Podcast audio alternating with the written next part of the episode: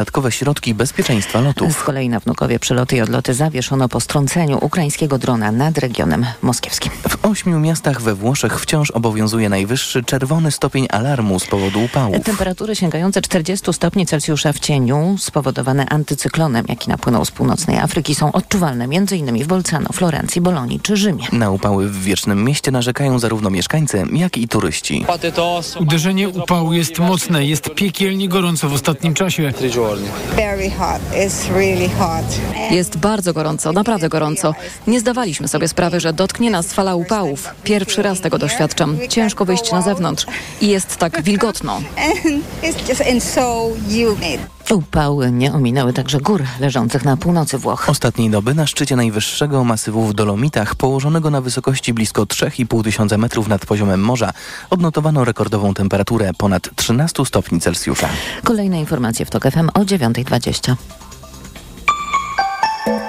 Pogoda. Zagrzmi w Małopolsce i na Lubelszczyźnie, na południu i w centrum spodziewajmy się przelotnego deszczu. Na termometrach maksymalnie dzisiaj 23 stopnie w Gdyni, 24 w Gdańsku, 25 w Szczecinie, 27 w Poznaniu, 29 w Warszawie, Łodzi i Wrocławiu, 30 w Katowicach, Krakowie i Kielcach, 31 w Rzeszowie. Sponsorem alertu smogowego jest japońska firma Daikin, producent pomp ciepła, klimatyzacji i oczyszczaczy powietrza www.daikin.pl. W Legionowie pod Warszawą i w Radomsku dzisiaj nieco gorsza jakość powietrza o poranku, reszta kraju wolna od smogu. A kolejny raport smogowy w TOK FM po 17. Sponsorem alertu smogowego jest japońska firma Daikin, producent pomp ciepła, klimatyzacji i oczyszczaczy powietrza www.daikin.pl. Radio TOK FM. Pierwsze radio informacyjne. Sponsorem audycji jest Moderna, budująca inwestycję Chronos w Warszawie. EKG. Ekonomia, kapitał, gospodarka. Maciej Zakrocki, dzień dobry, zapraszam na magazyn EKG, a pierwszym gościem magazynu jest pan Jan Olbrycht, Platforma Obywatelska, poseł do Parlamentu Europejskiego, negocjator z ramienia Europejskiej Partii Ludowej wieloletnich ram finansowych, no czyli siedmioletniego budżetu Unii. Dzień dobry. Dzień dobry, panie doktorze.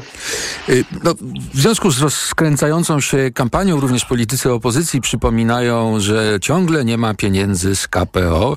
No ale pytany o to pan wiceminister finansów Artur Soboń w TVN24 w piątek, dlaczego i kto jest winien temu, że Polska nie otrzymała środków z KPO, odpowiedział, to jest niestety zaprzaństwo opozycji w Parlamencie Europejskim. Ta postawa naszej opozycji, że im gorzej, tym lepiej, to jest postawa antypaństwowa, no i tak dalej.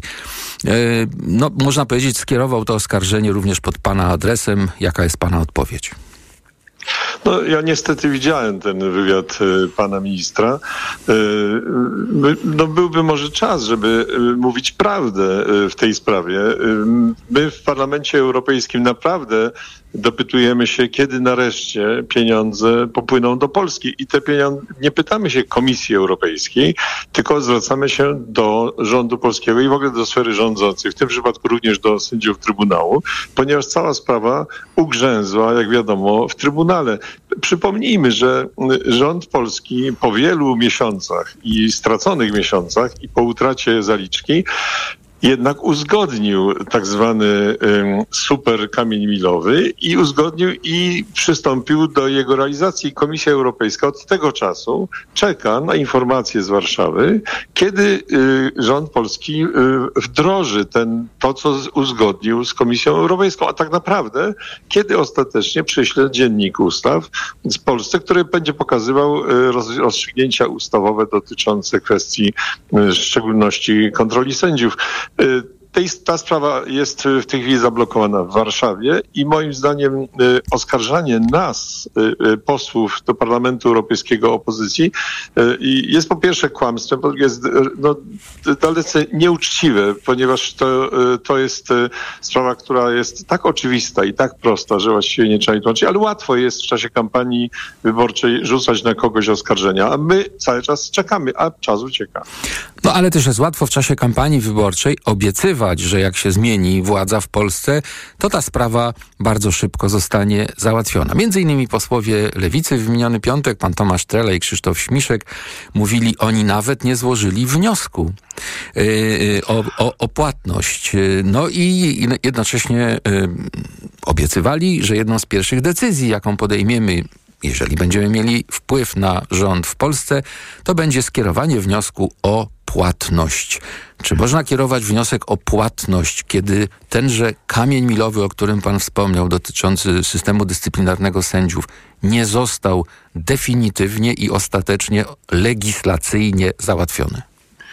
Ja, ja, rozumiem wypowiedź e, e, panów, e, którzy o tym mówili, przedstawicieli jednej z części opozycji, jako takie, taką deklarację o charakterze politycznym. To znaczy się w momencie, kiedy przejmiemy władzę, będziemy musieli zrobić wszystko, żeby ten kamień milowy jak najszybciej został spełniony. Ten tak zwany super, super kamień milowy, czyli kwestia praworządności w Polsce. I wtedy, jeżeli e, poinformujemy Komisję Europejską, że ten e, kamień został spełniony, czyli inaczej mówiąc, ten wymóg, ten główny wymóg otwierający cały proces został spełniony, to wtedy będzie można wysyłać informacje, że zrealizowaliśmy poszczególne kamienie milowe to, co mówią przedstawiciele opozycji, nie wysłali nawet wniosku, ja rozumiem tak, że nie wysłali informacji o spełnieniu kamienia milowego, tego, który y, y, zamyka całą sprawę. No nie wysłali nieprzypadkowo, ponieważ doskonale wiedzieli, że to co, to, co wcześniej proponowali, jest niezgodne z tym, co uzgodnili. W związku z czym nie mogli tego wysłać. Y, teraz już mogą to wysłać pod warunkiem, że sędziowie sprawą się zajmą. Ja rozumiem, że opozycja musi zrobić wszystko i to jest deklaracja polityczna, że jeżeli tylko przejmie władzę, to musi doprowadzić do sytuacji, w której do Brukseli pójdzie y, jest jednoznaczny przekaz, że kamień milowy dotyczący praworządności został spełniony, czyli inaczej mówiąc, że pewne rozstrzygnięcia ustawowe nastąpiły. Ale to będzie wymagało bardzo pilnych prac w Sejmie, y, bo nie jest wykluczone, y, że przecież ta sprawa nawet po wygranych przez opozycję wyborów, będzie blokowana w, w Trybunale, a nie wiem, czy pan prezydent y, zechciałby, co byłoby najsensowniejszym rozwiązaniem, zechciałby wycofać z Trybunału swój wniosek. W ten sposób można by posłać wszystko do Brukseli i, i to będzie oznaczało, że został wysłany pierwszy wniosek o to, że, y, żeby uruchomić wszystkie inne rzeczy, a potem już będą wysyłane wnioski o płatność. Jeżeli pan redaktor pozwoli, to ja tylko dodam, że y, w przypadku KPO, w odróżnieniu od funduszy, y, nie będzie żadnych pieniędzy płatnych z góry. Inaczej mówiąc, kamienie milowe to są wskaźniki, że został y, zrealizowany jakiś etap inwestycji. Jeżeli coś zostanie zrealizowane, to wtedy pójdzie wniosek o płatność, pokazujący, proszę bardzo, zrealizowaliśmy, kupiliśmy, zorganizowaliśmy i prosimy o jakby zwrot pieniędzy z, z Komisji Europejskiej. Inaczej mówiąc, y, hasło nie wysłali nawet wniosku dla mnie oznacza nie wysłali informacji y, o tym, że kamień milowy został spełniony. Nie wysłali, bo nie chcieli.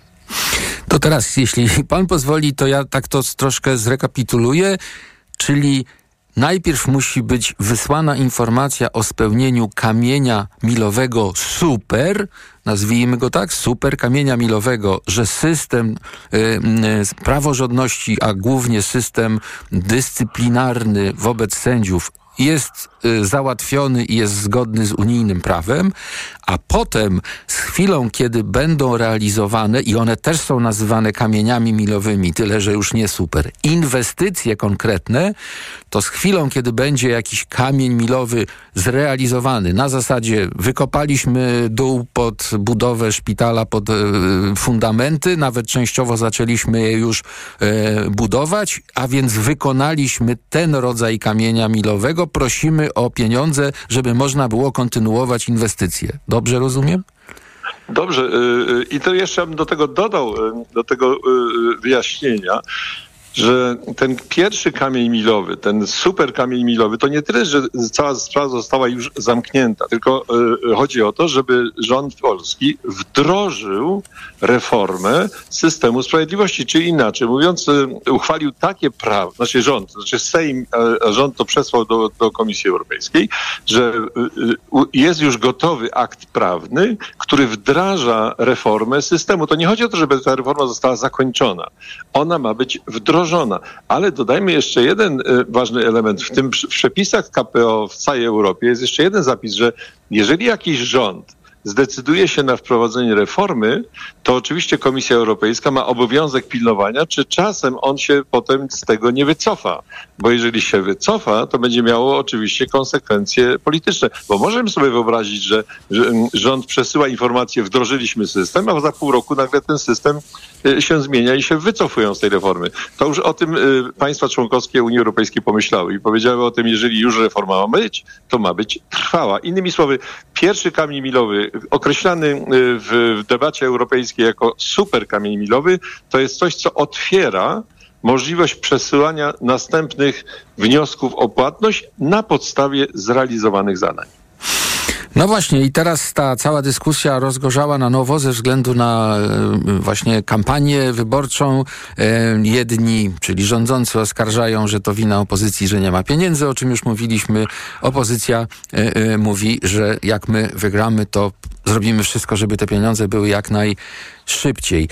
Między innymi zwraca się uwagę na pilność tej sprawy po ostatnich komunikatach, z których wynika, że PKB zmniejszył się w drugim kwartale aż o 3,7% w skali roku. Jest to jeden z najgorszych rezultatów w Unii. E, z Pana wiedzy, czy rzeczywiście te pieniądze z KPO mogłyby znacząco poprawić sytuację naszego wzrostu gospodarczego? No, ja nie za bardzo y, muszę w tej sytuacji wymyśleć, bo z tego, co ja słyszałem, to przedstawiciele rządu mówią o tym, że gdybyśmy dzisiaj mieli pieniądze z KPO, a przypominam, na stole leży ponad 270 miliardów złotych, y, bo, bo rząd polski y, niedawno poinformował e, Komisję Europejską, że jednak chce skorzystać nie tylko z jednej trzeciej pożyczki, ale chce skorzystać z całej pożyczki. Czyli mamy niecałe 300 miliardów złotych. I, i, w związku z czym to jest ogromna suma, która wpływa oczywiście na PKB i z tego co ja słyszałem, to przedstawiciele rządu to potwierdzają, mówiąc o tym, że gdybyśmy dzisiaj mieli pieniądze z KPO, to zdecydowanie wpłynęło to by na polskie KPO, także ja tutaj potwierdzam te, to pytanie mhm. pana redaktora, z tym, że oczywiście w drugiej części zdania przedstawiciele rządu mówią, a no właśnie przez tą nieszczęsną opozycję tego nie mamy, tylko że ta druga część to jest po prostu zwyczajnie nieprawdziwa. No to na koniec naszego spotkania jeszcze muszę zapytać o jedną rzecz, wracając do y, wywiadu. Cieszę się, że pan go oglądał y, z wiceministrem finansów Arturem Soboniem, bo on jednocześnie w tym wywiadzie powiedział, w tym roku uruchomiliśmy prefinansowanie ze środków KPO w wysokości 20 miliardów złotych, które już będą pracować dla polskiej gospodarki, tak aby nie tracić ani dnia, czekając na rozstrzygnięcie kwestii prawnych. Co to za pieniądze? No, naj, najłatwiej zawsze w takich rozmowach, jak mamy dzisiaj, jest powiedzieć, że to jest po prostu zwyczajne kłamstwo. Natomiast wyjaśnijmy jednak, że y, pieniędzy z KPO nie ma. Y, jest program pod tytułem KPO, Krajowy Plan, jak sama nazwa wskazuje, to jest plan. Ten plan jest zatwierdzony, ten plan jest uzgodniony, czeka na realizację. Pieniędzy nie ma, dopóki nie, nie będzie uruchomiony superkamień milowy. Skąd są pieniądze? Rząd postanowił zadania, które są w jego planie, finansować z własnych środków. Czyli inaczej mówiąc, prefinansować, angażując to w środki polskie, czy też Funduszu Rozwoju, po to, żeby y, y, y, realizować pewne działania i potem sobie to zrefinansować w sytuacji, kiedy kiedyś ktoś się porozumie ostatecznie, czyli zrealizuje zobowiązania swoje w przyszłości. Czyli na dzisiaj mamy do czynienia z prefinansowaniem niektórych zadań KPO z pieniędzy polskich, a natomiast czy, czy to będzie potem finansowane z pieniędzy KPO, to jest kwestia przyszłości. Ale powiedzmy o sumach, o, o których mówimy. Powiedziałem wcześniej, że na stole leży pożyczek oraz dotacji yy, ponad 270 miliardów złotych. Z tego, co ja słyszałem, to prefinansowanie na razie jest w okolicach 2 miliardów. W związku z czym, prawdę mówiąc, porównywanie dwóch do ponad 270 no jest dosyć dziwnym zabiegiem, ponieważ e, tak naprawdę nie da się uruchomić takich pieniędzy polskich, które by pozwoliły prefinansować działania KPO. Innymi słowy, pieniądze są na stole, rząd próbuje niektóre z tych elementów prefinansować z własnych polskich środków, licząc na to, że jednak w końcu ktoś to rozstrzygnie i rozwiąże. A rozstrzygnie to znaczy się przede wszystkim w Trybunale i że pieniądze popłyną. Czy popłyną? Zobaczymy. Na razie nie wygląda na to, żeby ktoś strasznie chciał to załatwić. Bardzo dziękuję za wszystkie wyjaśnienia, szalenie ważne, szczególnie, że właśnie w czasie kampanii e, pada wiele obietnic, no i dobrze je weryfikować. Jan Olbrych, poseł do Parlamentu Europejskiego, Platforma Obywatelska, był pierwszym gościem magazynu EKG. Dziękuję za rozmowę, zapraszam pana i słuchaczy na informacje w TOK FM. EKG. Ekonomia, kapitał, gospodarka. Sponsorem audycji była Moderna, budująca inwestycję Chronos w Warszawie. Autopromocja. Codziennie dzieje się coś nowego. Codziennie dzieje się coś ważnego. Trzymaj rękę na pulsie i słuchaj swoich ulubionych audycji oraz podcastów i seriali reporterskich TOK FM w dowolnej kolejności, o dowolnej porze, zawsze gdy masz na to ochotę. Dołącz do TOK FM Premium. Teraz 30% taniej. Szczegóły oferty znajdziesz na tokefm.pl. Autopromocja. Reklama. RTV Euro AGD. Uwaga! Teraz w euro. Ekstra wyprzedaż. Akcja na wybrane produkty. Na przykład kulec Samsung 65 cali 4K. Najniższa teraz ostatnich 30 dni przed obniżką to 3149. Teraz za 3099 zł. I dodatkowo nawet pół roku nie płacisz. Do 30 lat 0%. RRSO 0%. Szczegóły i regulamin w sklepach euro i na euro.com.pl. Reklama. Radio TOK FM. Pierwsze radio informacyjne. Informacje TOK FM. 9.20 Piotr Jaśkowiak zapraszam. W tym tygodniu upały nieco zelżeją, choć miejscami temperatura może jeszcze osiągnąć 30 stopni Celsjusza. Będzie grzmiało, ale synoptycy spodziewają się mniej gwałtownych burz niż ostatnio. Prognoza pogody w TOK FM już za chwilę. To są informacje TOK FM. Ukraina dostała jak na razie kilkadziesiąt czołgów typu Leopard zamiast obiecanych kilkuset, pisze brytyjski tygodnik The Economist. Naczelne dowództwo w Kijowie jest rozczarowane tempem dostaw. Po prostu nie mamy zasobów do przeprowadzenia frontalnych ataków, o które Zachód błaga, mówi źródło ze sztabu generalnego. Szczególnie brakuje pojazdów do rozminowywania, a problemem jest także brak wsparcia z powietrza. Po kiepskim rozpoczęciu kontrataku na początku czerwca, kiedy dwie wyszkolone na zachodzie brygady poniosły duże straty w ludziach i sprzęcie, doszło do zmiany planów. Nacisk kładzie się teraz na lękanie wroga, dodaje to samo źródło. W ostatnich dniach ukraińskie wojsko zrobiło postępy w południowej części kraju, dokonało wyłomów w rosyjskich polach minowych i dotarło do pierwszej linii obrony nieprzyjaciela. Mimo tego po upływie dwóch miesiąca, dwóch i pół miesiąca od kontrataku Ukraina pozostaje daleko od swojego strategicznego celu, jakim jest zbliżenie się do Morza Azowskiego. Migranci próbujący niezgodnie z prawem dostać się z Białorusi do Unii Europejskiej stają się coraz bardziej agresywni, ocenia szef Łotewskiej Straży Granicznej. Zdaniem Guntisa Pujaca reżim z Mińska może zorganizować prowokację polegającą na zgromadzeniu w jednym miejscu nawet kilkuset migrantów. Za tydzień nad sytuacją na pograniczu mają się naradzać w Warszawie ministrowie spraw wewnętrznych Polski i krajów bałtyckich. Należąca do Rosjan sonda kosmiczna rozbiła się na Księżycu. Nie powiodła się pierwsza od niemal 50 lat rosyjska próba lądowania na Srebrnym Globie. Manewr, który miał wprowadzić Łunę 25 na dogodną orbitę, doprowadził zamiast tego do posłania jej z dużą prędkością wprost ku powierzchni. Sonda miała wylądować w okolicach księżycowego bieguna południowego, gdzie może znajdować się woda i gdzie w tej dekadzie mają wylądować astronauci ze Stanów Zjednoczonych i z Kanady. Kolejne wydanie informacji to FM o 9.40. Pogoda. Będzie raczej pochmurno, miejscami, zwłaszcza w południowej połowie kraju, przelotny deszcz i burze, także z gradem. Od 25 stopni Celsjusza na Pomorzu Zachodnim, około 29 w centrum, do 32 miejscami na Podkarpaciu. Nad morzem chłodniej od 20 do 25 stopni. W czasie burz porywy wiatru do 80 km na godzinę. Radio TOK FM. Pierwsze radio informacyjne. EKG. Ekonomia, kapitał, gospodarka. Maciej Zakrocki, dzień dobry ponownie. Zapraszam na drugą część magazynu EKG. W studiu kolejni goście, pani Hanna Cichy, Polityka Insight. Dzień dobry. Dzień dobry. Ignacy Morawski, główny ekonomista Pulsu Biznesu. Dzień dobry. Dzień dobry. E, I również połączeni jesteśmy z panią Grażyną Piotrowską-Oliwą, Rada Dyrektorów Pepco Group, prezes zarządu Grupy Modne Zakupy. Dzień dobry. Dzień dobry Państwu. No i może od Pani w takim razie zacznę, bo się nie, nie widzimy y, i, i pro, prośba o krótkie odniesienie się do pierwszej części magazynu EKG. Y, Pan Jan Olbrycht, poseł do Parlamentu Europejskiego, zajmujący się sprawami finansów y, i tak zwanych środków unijnych od wielu, wielu lat, mówi wyraźnie, dopóki nie rozwiązanie zostana, zostanie kwestia praworządnościowa, konkretnie sprawa dys, systemu dyscyplinującego czy dyscyplinarnego dla sędziów w Polsce, a, ani nie popłyną żadne pieniądze, ani też nie ma sensu wysyłania wniosków o płatność, e, co również między innymi słyszymy czasami od, e, z ust opozycji. To rzeczywiście zamyka temat, Pani zdaniem?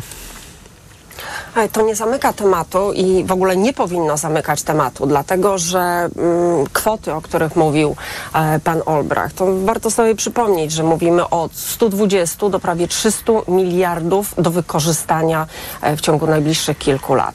Bez tych inwestycji, to trzeba cały czas podkreślać, e, zapomnijmy o robotyzacji, automatyzacji procesów, o bardzo dużych inwestycjach wymaganych dla unowocześnienia gospodarki, dla uracjonalnienia też sposobu pracy i to bez tych pieniędzy, które już powinny od dawna w Polsce pracować, pewne rzeczy zbliżające nas, e, jeżeli chodzi o jakość produkcji, o też standaryzację, coraz bliżej Zachodu, mhm. po prostu to się nie wydarzy. No ja dlatego mówię, że może to był rzeczywiście za duży skrót, że zamyka sprawę, bo zamyka sprawę w sensie debaty politycznej, że tu nie ma żadnej innej winy jak to, że sprawa jest w Trybunale Konstytucyjnym obecnym, który nie może się zebrać, aby rozstrzygnąć kwestię konstytucyjności ustawy o Sądzie Najwyższym czy nowelizacji ustawy, gdzie właśnie kwestia e, systemu dyscyplinarnego sędziów jest zawarta. Pani Hanna Cich. Problem jest w tym, że w sprawie KPO mleko już się wylało. Nawet gdyby Trybunał zebrał się dzisiaj za godzinę i mm, odblokował i te wszystkie polityczne przeszkody by zniknęły, to my już jesteśmy kilka kwartałów do tyłu z realizacją projektów i to takich projektów, które realnie wpływają też na życie obywateli. I y, tak jakimś tam miernikiem tego może być to, że rząd parę miesięcy temu przygotował um, taką nowelizację tego, um, tych kamieni milowych, obcinając wiele z nich nawet o 50%. No więc przez to, że się spóźniliśmy z tą wypłatą z KPO, będzie mniej dofinansowanych przez Unię miejsc w żłobkach. Mhm. Y, będzie reforma zagospodarowania przestrzennego będzie później i jak wcześniej zakładano, że ona ma zostać przeprowadzona w 100% gmin, to teraz ma być przeprowadzona w 50% gmin. Czyli 50% gmin nie będzie mieć y, lepszej polityki miejskiej, urbanizacyjnej. Będzie trudniej o grunty na budowę. Y, będziemy dalej narzekać, że mieszkamy na osiedlach, które są budowane bez dostępu do usług transportu i tak. Y, będzie mniej pieniędzy na piece, na termomodernizację. To są rzeczy, które dotykają obywateli. Tylko, że mnie się wydaje, że w tej chwili znaleźliśmy się, znaleźliśmy się w sytuacji rzeczywiście szalenie skomplikowanej z prawnego punktu widzenia. Bo nawet jeżeli byłoby tak, jak mówią politycy opozycji, zmieni się władza po wyborach e, październikowych, to sami nie będą w stanie nic zrobić, żeby to odblokować, bo musieliby, co chyba jest dosyć trudne, y, y, zmienić Trybunał Konstytucyjny, a na dodatek no, jakoś dogadać się z ciągle przecież urzędującym tym samym prezydentem, który ustawę do tegoż Trybunału skierował. W takim razie to jest sytuacja bez wyjścia, Ignacy Morawski. No, mi trudno jest ocenić zawiłości prawne. E, natomiast e, sądzę, że coś się pewnie rozjaśni po wyborach. Wydaje mi się, że nikt nie oczekiwał, że te pieniądze popłyną przed wyborami. E, po wyborach pewnie będzie łatwiej. E, jeżeli wygra opozycja, może łatwiej dogada się z Komisją Europejską. Jeżeli wygra obecna partia rządząca, możliwe, że Komisja Europejska też uzna, że, e, czy generalnie kraje Unii Europejskiej uznają, że, że będzie trzeba zrobić jakiś krok w tył w pewnych aspektach tego sporu. E, natomiast patrząc szerzej i bardziej długookresowo, e, moim zdaniem ten program KPO jest kluczowy przede wszystkim z punktu widzenia transformacji energetycznej. Jego pierwotnym założeniem było wsparcie gospodarki w odbudowie po pandemii. Tylko okazało się, że ta gospodarka po pandemii bardzo szybko wyszła z recesji. Zaskakująco szybko. Właściwie my żeśmy wrócili do przedpandemicznego trendu pod względem aktywności gospodarczej e, już w zeszłym roku. E, Więc odbudowa po pandemii można powiedzieć się zakończyła, więc teraz są inne istotne cele i moim zdaniem największym wyzwaniem na najbliższe, na najbliższe 5-10 lat jest transformacja energetyczna, która będzie bardzo kosztowna, szczególnie dla Polski, która jest uzależniona od węgla, e, która ma duży sektor transportowy, e, uzależniony od paliw kopalnych, e, od ropy. Więc ta transformacja będzie dla, dla Polski trudniejsza niż dla innych krajów i dlatego to wsparcie zewnętrzne jest bardzo potrzebne i rezygnowanie z niego będzie, wydaje mi się, po prostu kosztowne. Mhm.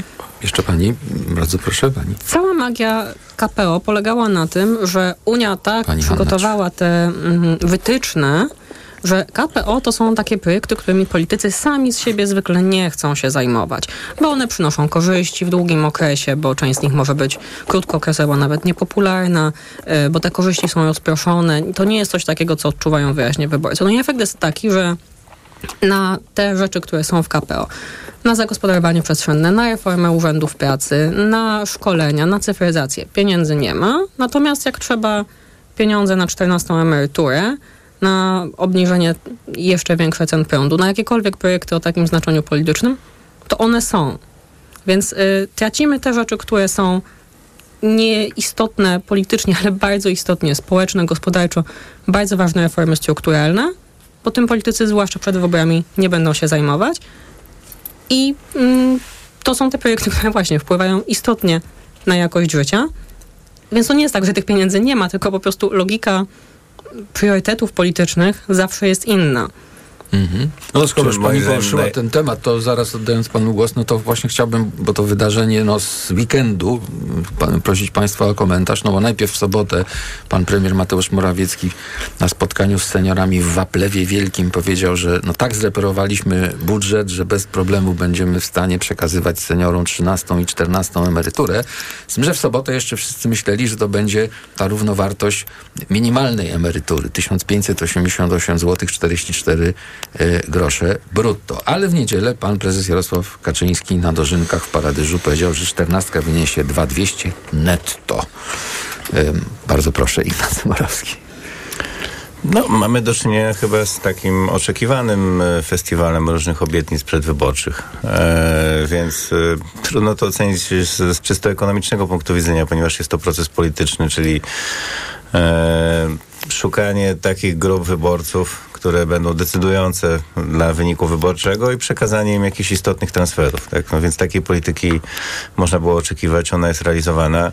I teraz pytanie oczywiście, jaki to ma wpływ na, na stabilność makroekonomiczną kraju. No, y, tego typu transfer fiskalny nie, na pewno nie rozwali budżetu, ani nie sprawi, że nagle złoty zacznie się, y, zacznie tracić, zacznie się deprecjonować, czy polskie obligacje zaczną tracić. Zresztą jak spojrzymy na rynek, to nic takiego się nie dzieje.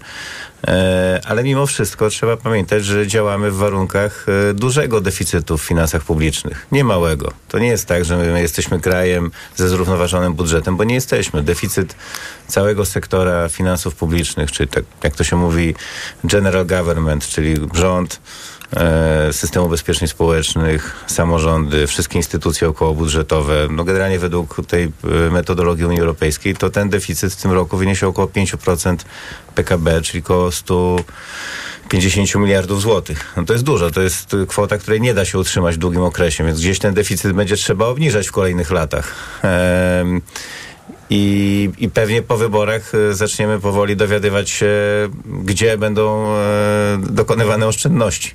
Tak więc e, zawsze najistotniejsze jest, kto zyskuje, kto traci. Przed wyborami dowiadujemy się, kto zyskuje, a po wyborach dowiemy się, kto traci.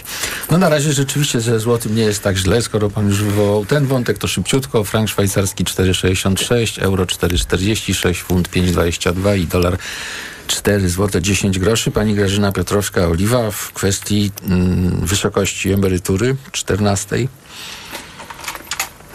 Myślę, że w tej chwili e, w okresie tym przedwyborczym, czyli przez najbliższe kilka tygodni możemy się spodziewać wszelkich obietnic, które albo będą realizowane, po wyborach, albo wobec y, odkrytego innego stanu budżetu niż ten tak nareperowany, o czym e, mówił pan premier Morawiecki. E, więc wobec takiej zmiany można się będzie e, z części pewnie wycofać. Natomiast e, za każdym razem ja bym jeszcze odnosiła się do tego dla tych wszystkich, którzy się cieszą, że dostaną kolejną, dostaną oczywiście w cudzysłowie, kolejną emeryturę, to radziłabym zrobić szybki rachunek podatkowy i zobaczyć, zobaczyć ile tak naprawdę realnie każdemu zostaje w kieszeni po ostatnich zmianach wprowadzonych przez Polski Ład i wszystkie inne obciążenia, które powodują, że chociaż wydaje się, że dostaje się więcej, na rękę de facto wpływa e, emerytom mniej. I taki rachunek e, matematyczny każdemu bym bardzo mocno poleciła. A to, że to jest rozdawnictwo publicznych pieniędzy pochodzących z naszych podatków, czyli też naturalny potem em, czynnik napędzający inflację, to wydaje mi się, że nikomu nie trzeba mówić, bo to wszyscy rozumiemy. W tej części mamy jeszcze dwie minuty, ale, ale to może trochę będąc dalej w, w tym temacie związanym z e, pieniędzmi. E, w, w piątek, a więc też e, z końca tygodnia informacja, opublikowano projekt rozporządzenia w sprawie przyszłorocznej płacy minimalnej. Zgodnie z tym projektem od stycznia to minimalne wynagrodzenie wzrośnie do 4242 zł z 3600, a od lipca to będzie e, 4300. No wiedzieliśmy, że, że to się pewnie tak e, zakończy. E, Gdyby to zestawić z informacją z dzisiejszej Rzeczpospolitej, że w pierwszym półroczu działalność zawiesiło 110,5 tysiąca przedsiębiorstw i niektórzy wskazują na e, po prostu no, coraz wyższe koszty funkcjonowania przedsiębiorstwa, to e, czy pani Hanna Cichy połączyłaby te dwie rzeczy? Ja akurat jestem zdziwiona, że w tym rozporządzeniu jest e, tak niska kwota e, podwyżki płacy minimalnej, ponieważ to jest kwota, to okej, to jest 18%, to jest bardzo duży wzrost, natomiast e, to jest to, co wynika z ustawy. Rząd nie zdecydował się, a byłam przekonana, że na tym etapie, na etapie publikacji mm, projektu rozporządzenia, nie zdecydował się na podwyżkę większą niż wymusza ustawa. Więc y, mamy, ta podwyżka wynika z inflacji i z tego, że ustawa narzuca też kwestię doganiania płacy minimalnej do, do średniego wynagrodzenia. Mm, A nie mamy właśnie tego przedwyborczego jakiegoś prezentu tutaj większego, więc y, tutaj, y, no jeżeli ktoś chce krytykować tą podwyżkę, no to musi krytykować y, system ustawowy, bo nie jest to decyzja dyskrecjonalna.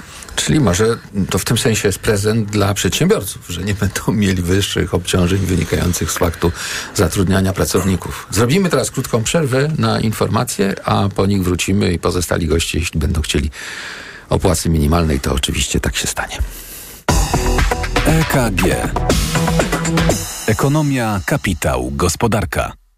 Autopromocja. Podziemie. Nowy serial radiowy. TOK FM. Zaprasza Michał Janczura.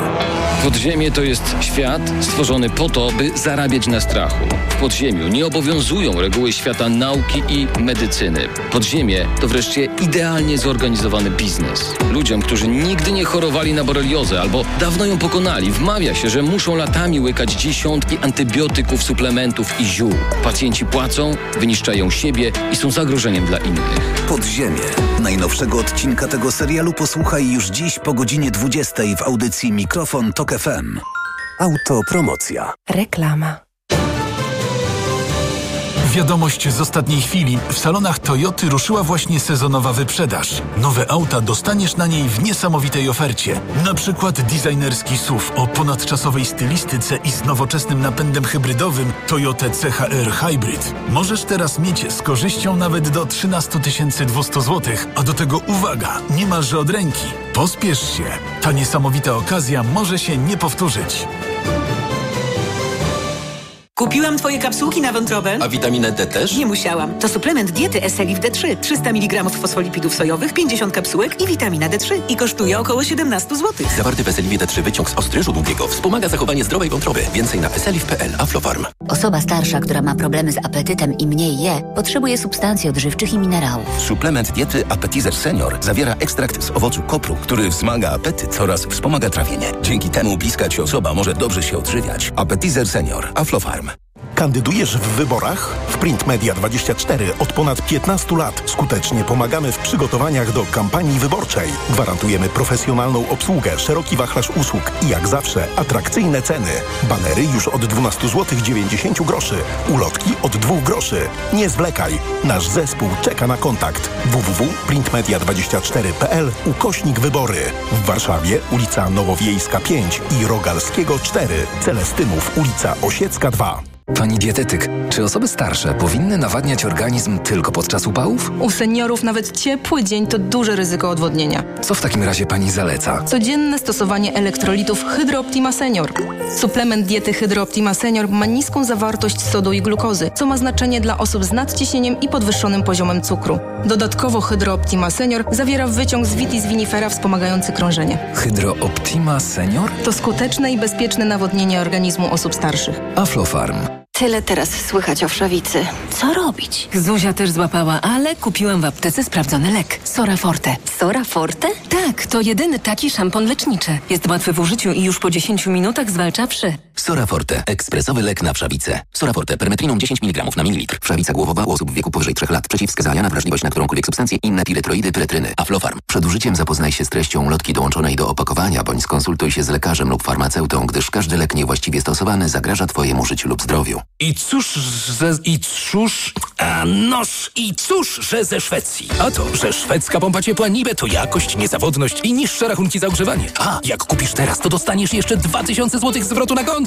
Taka szwedzka promocja.pl Problemy ze snem dotykają coraz więcej osób, dlatego warto umieć sobie z nimi radzić. Zawarta w suplemencie diety Positivum Sen melatonina ułatwia szybsze zasypianie, a wyciąg z szyszek chmielu pomaga zachować spokojny sen. Positivum Sen. Polecam. Ewa Gawryluk. Aflofarm. Wyobraź sobie, że wpadasz do żabki, a tam codziennie czekają na ciebie gorące promki.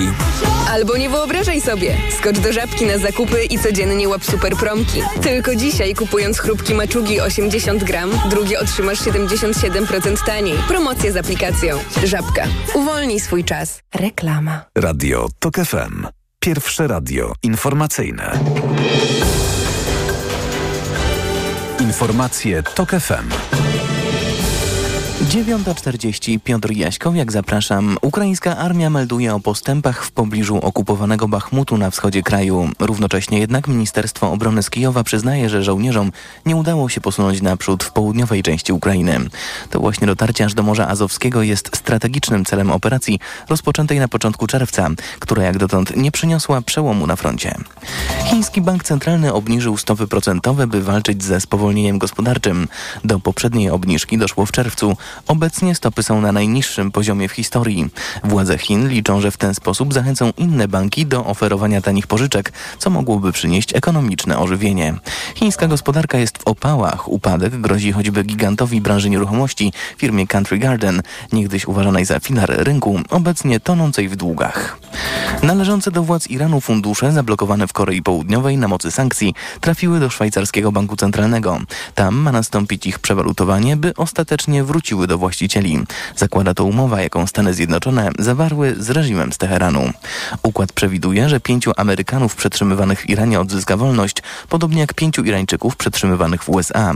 Objęte sankcjami pieniądze mają zostać przelane na konto w Katarze, a władze Iranu odzyskają do nich dostęp pod nadzorem Stanów Zjednoczonych.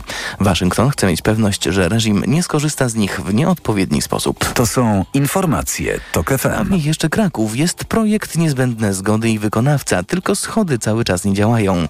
Mowa o słynnych schodach ruchomych przy dworcu głównym, popsutych od blisko pięciu lat. Naprawy jeszcze się nie, nie zaczęły. Zarząd dróg tłumaczy, że potrzebuje pieniędzy od Rady Miasta, ale nie zdradza ile. Pod koniec 2021 roku koszty szacowało się na 2,5 miliona złotych. Schody nie działają zaś od listopada 2018 roku. Wcześniej wielokrotnie się psuły i działały z przerwami. W ubiegłym tygodniu zawisła na nich tabliczka głosząca, że noszą imię profesora Jacka Majchrowskiego, prezydenta Krakowa. Kolejne wydanie informacji TOK FM o 10. Pogoda. 24 stopnie Celsjusza dzisiaj w Gdańsku, 25 w Szczecinie, 27 w Poznaniu, w Warszawie, Łodzi i Wrocławiu 29, w Kielcach i Krakowie 30, a w Rzeszowie 31. Przelotnie popada, zwłaszcza w południowej połowie kraju. Synoptycy zapowiadają też burze, miejscami z gradem. Radio TOK FM. Pierwsze radio informacyjne. Sponsorem audycji jest Moderna, budująca inwestycję Chronos w Warszawie. EKG. Ekonomia, kapitał, gospodarka. Maciej Zakowski, dzień dobry ponownie. Przed nami trzecia część magazynu EKG. Przypomnę, gośćmi e, audycji jest pani Hanna Cichy, Polityka Insight, Ignacy Morawski, główny ekonomista Plusu Biznesu i zdalnie połączeni jesteśmy też z panią Grażyną Piotrowską-Oliwą, Radę Dyrektorów Pepco Group, prezes zarządu Grupy Modne Zakupy. Drugą część zakończyliśmy no, takim wstępem do rozmowy o mm, rozporządzeniu, które się ukazało w piątek, e, określające wysokość płacy minimalnej Przypomnę 4242 w pierwszym półroczu i 4300 od 1 e, lipca. E, no właśnie i ja sobie pozwoliłem zestawić te, mm, te, te dane e, z tymi, które dzisiaj publikuje Rzeczpospolita. W pierwszym półroczu działalność zawiesiło 110,5 tysiąca przedsiębiorstw. W wielu branżach to już około 70% wyniku z całego 2022 roku. No i eksperci twierdzą, że to zadyszka gospodarki, a w liczbie zawieszonych działalności swoje odbicie znajdują inflacja i cięcia kosztów przedsiębiorstw. No i jeszcze zwracają uwagę e, w tej analizie e, tych danych, że jeżeli rosnący trend utrzyma się w kolejnych sześciu miesiącach, to w grudniu 2023 roku liczba zawieszonych firm przekroczy 220 tysięcy i będzie o 30% wyższa niż w ubiegłym roku. To może króciutko jeszcze pani Grażyna Piotrowska-Oliwa y, w sprawie płacy minimalnej w kontekście no właśnie zawieszania działalności gospodarczej przedsiębiorstw. Wszyscy wiemy, że to bardzo ładnie brzmi, że podwyższa, rząd podwyższa płacę minimalną. Więc znowu, rząd nie podwyższa ze swoich pieniędzy, tylko narzuca takie obciążenie na wszystkich e, przedsiębiorców. To, że firmy, które nie są w stanie wypełnić wskaźnika rentowności, czyli nie są w stanie po prostu zarabiać na swojej działalności, tylko ponoszą straty, będą się zamykać. E, dlaczego? Dlatego, że rosną obciążenia podatkowe, płaca minimalna coraz wyższa, również E, jest kolejnym czynnikiem, który zwiększa koszty wytworzenia e, produktów czy świadczenia usług. I teraz o ile można to te pewne koszty przerzucić na klienta, bo klient cały czas będzie chciał kupować te usługi czy e, kupować te produkty, no to można się w taki sposób bawić. Tylko też popatrzmy na to, popatrzmy na ostatnie wyniki GUS-u, zobaczmy, popatrzmy jak nam gospodarka hamuje. E, jeżeli, tak jak e, wielu szacuje, widać, że wchodzimy w recesję, to to się oczywiście przełoży na możliwości nabywcze konsumentów. Czyli no niestety takie koło Y, napędzające tej zwiększonej ilości firm zamykających się czy firm upadających, no niestety możemy widzieć. Bo mówię, z jednej strony rozumiem, że mm, pracownika, mm, tego, który zarabia pensję minimalną, jego cieszy ta podwyżka. Tylko tyle, że efekt potem dla gospodarki e, tego typu działań jest, jak widzimy, no niestety, ale negatywny. No, może go też cieszyć, y, dopóki firma właśnie nie zawiesza działalności gospodarczej. Potem robią się kłopoty. No ale jak zwracała y, w poprzedniej części audycji y, uwagę pani Hanna Cichy, no, tutaj rząd właściwie no, właśnie nie robił prezentów wyborczych, nie starał się przypodobać związkom zawodowym, a jak wiemy, szczególnie z jednym łączą go bliskie więzy, czyli zrobił swoje. Ignacy Morawski. Znaczy, ja, ja, sądzę, że, że nie ma związku między wzrostem płacy minimalnej a danymi o, o zmniejszeniu się liczby działalności gospodarczych. Płaca minimalna w ujęciu realnym w ostatnich latach rosła bardzo wolno, właściwie w ogóle nie rosła. Od 2020 do 2023 roku realna wartość płacy minimalnej się nie zmieniła. E, przeciętnej płacy realna wartość również niewiele się zmieniła, natomiast realne PKB na pracownika, tak? czyli tyle przeciętnie, ile realnie wypracowuje jeden pracownik, wzrosło o 10% średnio. Więc e, ewidentnie relacja wynagrodzenia do tego, co realnie produkuje przeciętny pracownik, się zmniejszyła. Więc ja sądzę, że na pewno e, w tym momencie, na dziś, płaca minimalna nie wpływa na e, pogorszenie ogólnie rzecz biorąc wa- warunków działalności gospodarczej, chociaż oczywiście ja nie przeczę, że dla niektórych firm może to być bolesne. Natomiast ta przyszłoroczna podwyżka jest rzeczywiście wysoka, bo można powiedzieć nadrabia wszystkie te zaległości z poprzednich lat w bardzo krótkim okresie, no bo średnio płaca minimalna wzrośnie w przyszłym roku około 20%. Zakładając, że inflacja to będzie jakieś 5-6%, no to realnie płaca minimalna wzrośnie o 15%, więc nadrobimy wszystkie te zaległości z poprzednich lat i sądzę, że dla niektórych firm to będzie bardzo trudne. I teraz pytanie, jak firmy zareagują. Jedna opcja jest taka, że będą podnosić ceny, czyli inflacja będzie wciąż wy- wyższa, od, czy można powiedzieć, niż chcielibyśmy, żeby była. Inna opcja jest taka, że będą zwalniać pracowników, ale można powiedzieć, że przy, przy tak zacieśnionym rynku pracy, niskim bezrobociu to jest trudne. Pozbywanie się pracowników może pozbawiać firmy szans rozwojowych w przyszłości. Jeszcze inna opcja jest taka, że, że dojdzie do kompresji płac.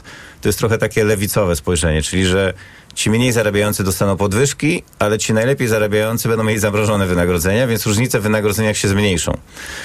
Mm, No tru, trudno mi w tym momencie powiedzieć, jak, jakie to dostosowanie będzie, tak? No bo w, przyszłość jest owiana niepewnością. Moim zdaniem e, będzie to jakiś miks tych trzech, e, tych trzech efektów i jeżeli chodzi o tę liczbę działalności gospodarczych, no, ja myślę, że tu jest większy efekt regulacyjny. Znaczy, część ludzi, którzy po prostu są na działalnościach gospodarczych, a pracują u jednego pracodawcy, mogło po zmianach systemu podatkowego po prostu zmienić formę zatrudnienia i tyle. Warto też spojrzeć na strukturę tych zawieszeń, bo mm, to po prostu to część tego problemu ma taki charakter y, cykliczny i wynika z tego, co się dzieje na rynku budowlanym. Za jedną czwartą tych zawieszonych działalności odpowiadają firmy z sektora budowlanego, a też część tych pozostałych to są firmy pracujące dla budowlanki, czyli na przykład producenci jakichś elementów drewnianych, metalowych, mebli i tak dalej. Więc to, to częściowo wynika z tego, co nam co nam się dzieje na rynku y, mieszkaniowym, na rynku budowlanym i, i, i jest pokłosiem y, zacieśnienia w polityce monetarnej. To ode mnie jeszcze tylko krótka informacja, co się dzieje na giełdzie papierów wartościowych. WIG20 na małym plusie 700, e, a jeśli chodzi o WIG e, też plus 0,48 setnych. No ale teraz pora już na tradycyjną część magazynu EKG. EKG. A ta tradycyjna część to oczywiście zdziwienia e, gości. E, czy może pani Hanna Cichy chciałaby zacząć? Mhm. Bardzo proszę. Ja y, swój potencjał do dziwienia się zostawiam w tym tygodniu na końcówkę tygodnia, bo odbędzie się wtedy y, takie wydarzenie bardzo niszowe, ale o bardzo dużym znaczeniu, czyli coroczne sympozjum y, ekonomiczne w Jackson Hole w Stanach Zjednoczonych. To jest taka konferencja, na którą zjeżdżają przedstawiciele banków centralnych, ekonomiści, eksperci, decydenci z całego świata. I e, to jest taki moment, kiedy możemy trochę spojrzeć na to, co stanie się w kolejnych kwartałach w gospodarce, jak będą banki centralne podchodziły e, do, mm, do jednak no, jakiegoś globalnego spowolnienia gospodarczego przy wciąż zdecydowanie zbyt wysokiej inflacji w najważniejszych gospodarkach. E, w zeszłym roku faktycznie i e, szef Fedu i szefowa EBC mm, no, zapowiedzieli, dali nam przedsmak tego, co będzie się działo w kolejnych miesiącach. Teraz możemy liczyć na to samo, więc na pewno będzie to bardzo ciekawe i, i, i warto to obserwować i myślę, że e, możemy się wszyscy zdziwić częścią tego, co tam usłyszymy. A co dziwi panią Grażynę Piotrowską-Oliwę? Dla mnie ogromnym zdziwieniem jest e, opera mydlana pod hasłem Centralny Port Komunikacyjny Baranów e, i coraz to zmieniające się komunikaty dotyczące, tak jak ostatnio, budowy linii kolejowych Mm, e, i tego, że w końcu ktoś przyznaje, że pierwsza linia kolejowa mm, będzie, czy Warszawa-Łódź, będzie gotowa na koniec 2027 roku, czyli tak naprawdę cały projekt zaczyna się gdzieś rozmywać. Moja, moje zdziwienie wynika mm, z tego, że mm, Warto by było podsumować, ile do tej pory pieniędzy wydano. Jest okres wyborczy, mówimy o różnych obietnicach, mówimy o wydawaniu pieniędzy. Ile setek milionów zostało już e, w, tych, w, tym, w tym Baranowie niestety utopione i zawsze można by to odbić po prostu taką myśl, ile by można było chociażby na onkologię, czy na, mm, w ogóle na medycynę, na edukację wydać zamiast projektu rodem, no żywcem e, z PRL-u. E, I cały czas jednak mnie to dziwi. No to jeszcze Ignacy Morawski. To ja wrócę do Stanów Zjednoczonych. Tutaj już Hanna była w USA, e, później wróciliśmy do Polski, a ja wracam do USA z powrotem. E, taki, taki rynkowy temat, e, który jednakowoż niesie ciekawe implikacje ogólnogospodarcze. Dzi- Zdziwiło mnie ostatnio, że bardzo mocno wzrosły rentowności amerykańskich obligacji dziesięcioletnich. E, Mówię o tych obligacjach skarbowych, tak? Ich, ich rentowność przekracza już e, wyraźnie 4%, wynosi 4,25, jest najwyższa od, od zdaje się 15 czy 16 lat, mimo że inflacja spada, tak? Czyli mamy inflacja spada, rentowność obligacji, która w pewnym sensie wycenia oczekiwaną ścieżkę stóp procentowych. No więc moglibyśmy pomyśleć tak, no jeżeli inflacja spada, i powinny w przyszłości spadać stopy procentowe, no to może rentowności obligacji też powinny spadać. A jest odwrotnie, one rosną i, i to jest ciekawe. I jest to, jest to szczególnie ciekawe w połączeniu z faktem, że mimo wzrostu rynkowych stóp procentowych, czyli rentowności długookresowych obligacji, cały czas sytuacja na giełdzie jest całkiem niezła. Tak? Czyli nie mamy jakiejś wyprzedaży akcji. Można by powiedzieć, że przy atrakcyjnych rentownościach obligacji inwestorzy mogliby masowo przesunąć się z akcji w kierunku obligacji, a nic takiego się na razie na wielką skalę, jak, jak widać, nie dzieje. No i pytanie z czego to wynika. Pewnie można postawić wiele hipotez i może ta moja nie będzie naj, najważniejsza, ale ja mam taką. E, amerykańska gospodarka wykazuje bardzo dużą siłę. Taką, taki pęd i siłę wzrostową. E, nie wpadła w recesję pomimo bardzo wysokich podwyżek stóp procentowych, pomimo takiego kryzysu energetycznego, który może Stanów nie dotknął tak jak e, Europy, no ale poprzez powiązania handlowe też miał wpływ na amerykańską gospodarkę. E, mi, czyli mimo tych wysokich stóp, mimo zacieśnienia polityki pieniężnej, amerykańska gospodarka wciąż rośnie, wciąż generuje miejsca pracy i wydaje mi się, że możliwe, że wśród inwestorów panuje takie przekonanie, że generalnie potencjał rozwojowy długookresowy amerykańskiej gospodarki jest wyższy niż do tej pory. E, W związku z tym e, stopy procentowe będą też trwale wyższe, więc rentowności obligacji też mogą być wyższe, więc w, ty, w, tych, w tych bardzo wysokich rentownościach obligacji może tkwi jakiś optymistyczny sygnał. Chociaż pewnie to można też jakoś tam inaczej zinterpretować, tak? Ale ja bym to tak optymistycznie, nadałbym temu optymistyczny taki e,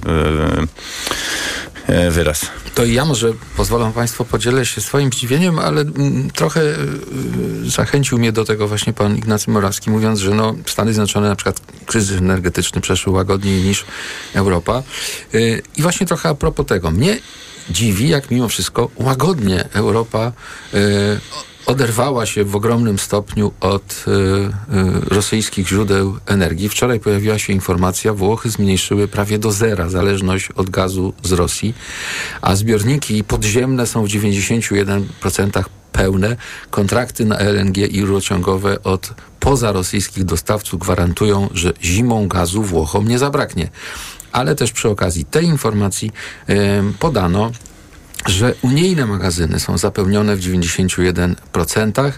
E, W przypadku Polski to jest 93%. E, No i to jest potwierdzenie, tak to komentował, e, komentowała Nina Komisarz do spraw energetyki Kadri Simpson, że spełniliśmy nasze wymagania dotyczące napełnienia magazynów gazu przed terminem. To dowód, że Unia jest dobrze przygotowana do zimy, a to pomoże jeszcze bardziej ustabilizować rynki w nadchodzących miesiącach. Mówię o tym trochę w kontekście rzeczywiście takiej paniki, która nam towarzyszyła jeszcze przed poprzednią zimą, prawda? Mówiło się o marznących Europejczykach w, swoich, w swoich domach. Yy, No i to jest takie pozytywne zdziwienie moje. Pani Hanna chciałaby dodać dwa słowa? No Pewnie najciekawiej byłoby zobaczyć, y, jak, w jakim stopniu y, ten sukces zależy od tego, że udało nam się no, nam, Europejczykom, zdywersyfikować dostawy. No to jest taka uniwersalna, ekonomiczna i życiowa prawda, że nie trzyma się tych wszystkich jajek w jednym koszyku, że lepiej jest mieć kilku dostawców niż jednego, zwłaszcza takich kluczowych y, surowców. A w jakim stopniu wynika to stąd, że Europa zmniejszyła konsumpcję gazu, tak? Więc y, właśnie termomodernizacja, bardziej oszczędne techniki w przemyśle, bo y, to też jest kluczem, czy bardzo ważnym, ważną częścią tego, tego cudu energetycznego jest większa efektywność energetyczna i y, większe wykorzystanie alternatywnych źródeł energii. I spadek produkcji przemysłowej. No ale też przy okazji powiem, że kwestia tego obowiązku magazynowania gazu to sprawa, e, za którą stał i bardzo mocno pracował w ramach trilogów Jerzy Buzek, człowiek, który ciągle w Unii Europejskiej ma w, w tym temacie energetyki sporo, sporo do powiedzenia. Bardzo Państwu dziękuję za udział w dzisiejszym magazynie EKG. Przypomnę, byli z nami zdalnie pani Grażyna Piotrowska-Oliwara do dyrektorów Pepko Group, prezes zarządu Grupy Modne Zakupy. Dziękuję bardzo. Dziękuję, miłego dnia. Pani Hanna Cichy, Polityka Insight. Dziękuję. Dziękuję. Ignacy Morawski, główny ekonomista Pulsu Biznesu. Dziękuję. bardzo. A program wydawała Natalia Banaczek, zrealizowała Liwia Prądzyńska. Po informacjach o 10 audycji Owczarek. Dziś Cezary Łasiczka będzie rozmawiał m.in. na temat bajek ludowych, a ja się z Państwem usłyszę zaraz po 14.40 w magazynie europejskim. A zatem do usłyszenia. EKG. Ekonomia, kapitał, gospodarka. Sponsorem audycji była Moderna, budująca inwestycję Chronos w Warszawie. Koniec dnia to idealny moment na chwilę zastanowienia nad nami, światem, historią. Zwolnij, weź oddech i posłuchaj o wszystkim, co ważne. Maciej Zakrocki przedstawia. Od poniedziałku do piątku po 23. Do usłyszenia. Reklama. To był świetny wypad w góry. Do czasu, aż Krysie złapał ból pleców, pamiętacie? Niby coś brałam, ale nie pomogło. Bo stosowałaś nie to, co trzeba. Fakt. Pomógł mi dopiero Opokan Med. Bo Opokan Med to specjalistyczne rozwiązanie. Właśnie na bóle mięśniowo-stawowe i reumatyczne. Opokan Med przynosi ulgę na długo. Opokan Med. Bez bólu przez cały dzień. Bez bólu przez całą noc. To jest wyrób medyczny. Używaj go zgodnie z instrukcją używania lub etykietą. Rozgrzewanie i łagodzenie dolegliwości krzyżowo-lędźwiowych, reumatycznych, mięśniowych, stawowych i nerwobuli. Aflofarm. Tak smakuje świat. Już w tym tygodniu w Lidlu. Kierunek Włochy. Sosy i przeciery pomidorowe już od 4,99. A ser mascarpone tylko 9,99 za opakowanie aż 500 gramów. Dla takich smaków zakupy robię w Lidlu. Ła! Nagły ból w jamie ustnej podczas jedzenia? To najczęściej afty lub drobne urazy. Sięgnij po sprawdzone rozwiązanie. Dezaftan. Po pierwsze, Dezaftan wspomaga leczenie dolegliwości, szybko niwelując ból. Po drugie, zabezpiecza aftę przed podrażnieniami. To dzięki podwójnemu działaniu. Dezaftan jest tak skuteczny. Dezaftan. Podwójnie skuteczny na afty. To jest wyrób medyczny. Używaj go zgodnie z instrukcją używania lub etykietą. Afty, aftowe zapalenie jamy ustnej, pleśniawki, urazy spowodowane przez aparaty ortodontyczne i protezy. Aflofarm. Reklama. Radio TOK FM. Pierwsze radio